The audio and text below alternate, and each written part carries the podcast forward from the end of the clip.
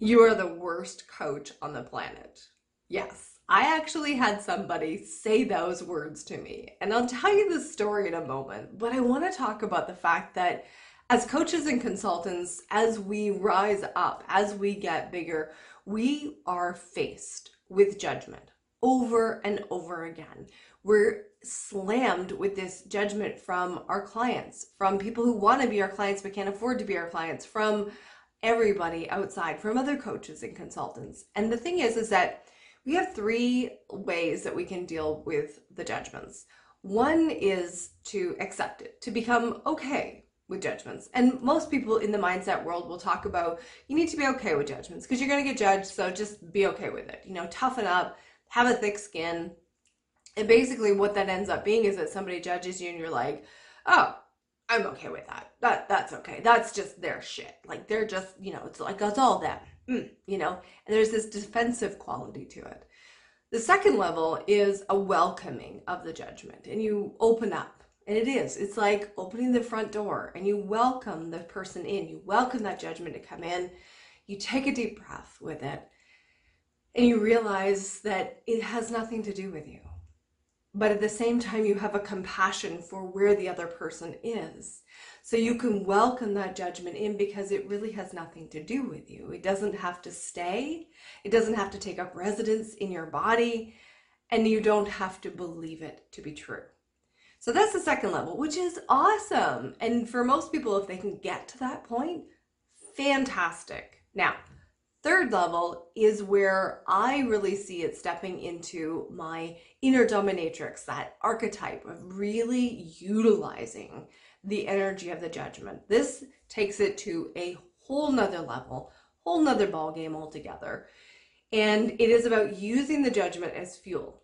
So we are still going to welcome it like we did in the second level. We're going to welcome it only instead of just welcoming it and letting it pass through, you're going to take that energy and you're going to use it to fuel your business forward. Now, this takes some serious badass mindset to get to the point where you use the judgment as fuel. Where not only are you like, okay, if it comes to the door, I'm going to welcome it in, but you might actually provoke judgment. You might go out and in search of judgment because it becomes the fuel to fuel your rocket ship right? I think of your business as a rocket ship. So if you want to fuel that rocket ship, it's going to take a lot of fuel. So if we're using the judgment of everybody else, that's a lot of fuel that we get to use to grow and propel our business forward. So coming back to the story of my client who said, I am the worst coach on the planet. Okay, so preface this, we had been working together for four months and all through this, she kept saying how I was like the best coach she'd ever had. No one had ever held a space like that for her, and nobody's ever like empowered her this way. All of these things. I was like the best coach, the best coach, and this was awesome, that was awesome. Until until I finally called her on her shit. So four months together, she had changed direction four times in four months, and then she had the audacity, in my mind, this is what pissed me off I got mad because she got frustrated with something. She got triggered with something and it was like, I'm triggered because you're making money and I'm not. And I'm like, you're not making money because you've changed directions four times in four months. You can't fucking monetize that quickly. It doesn't work. So of course you're not making money.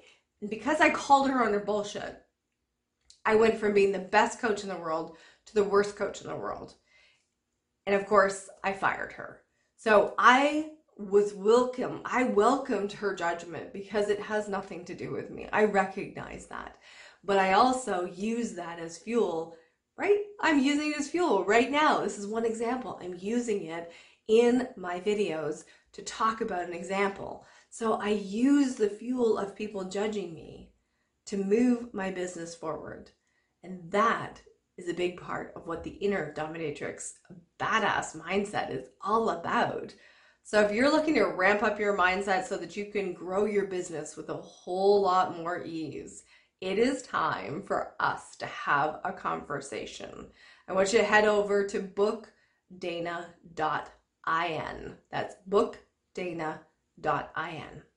I'm Dana Ferrant, and this is your badass business mindset.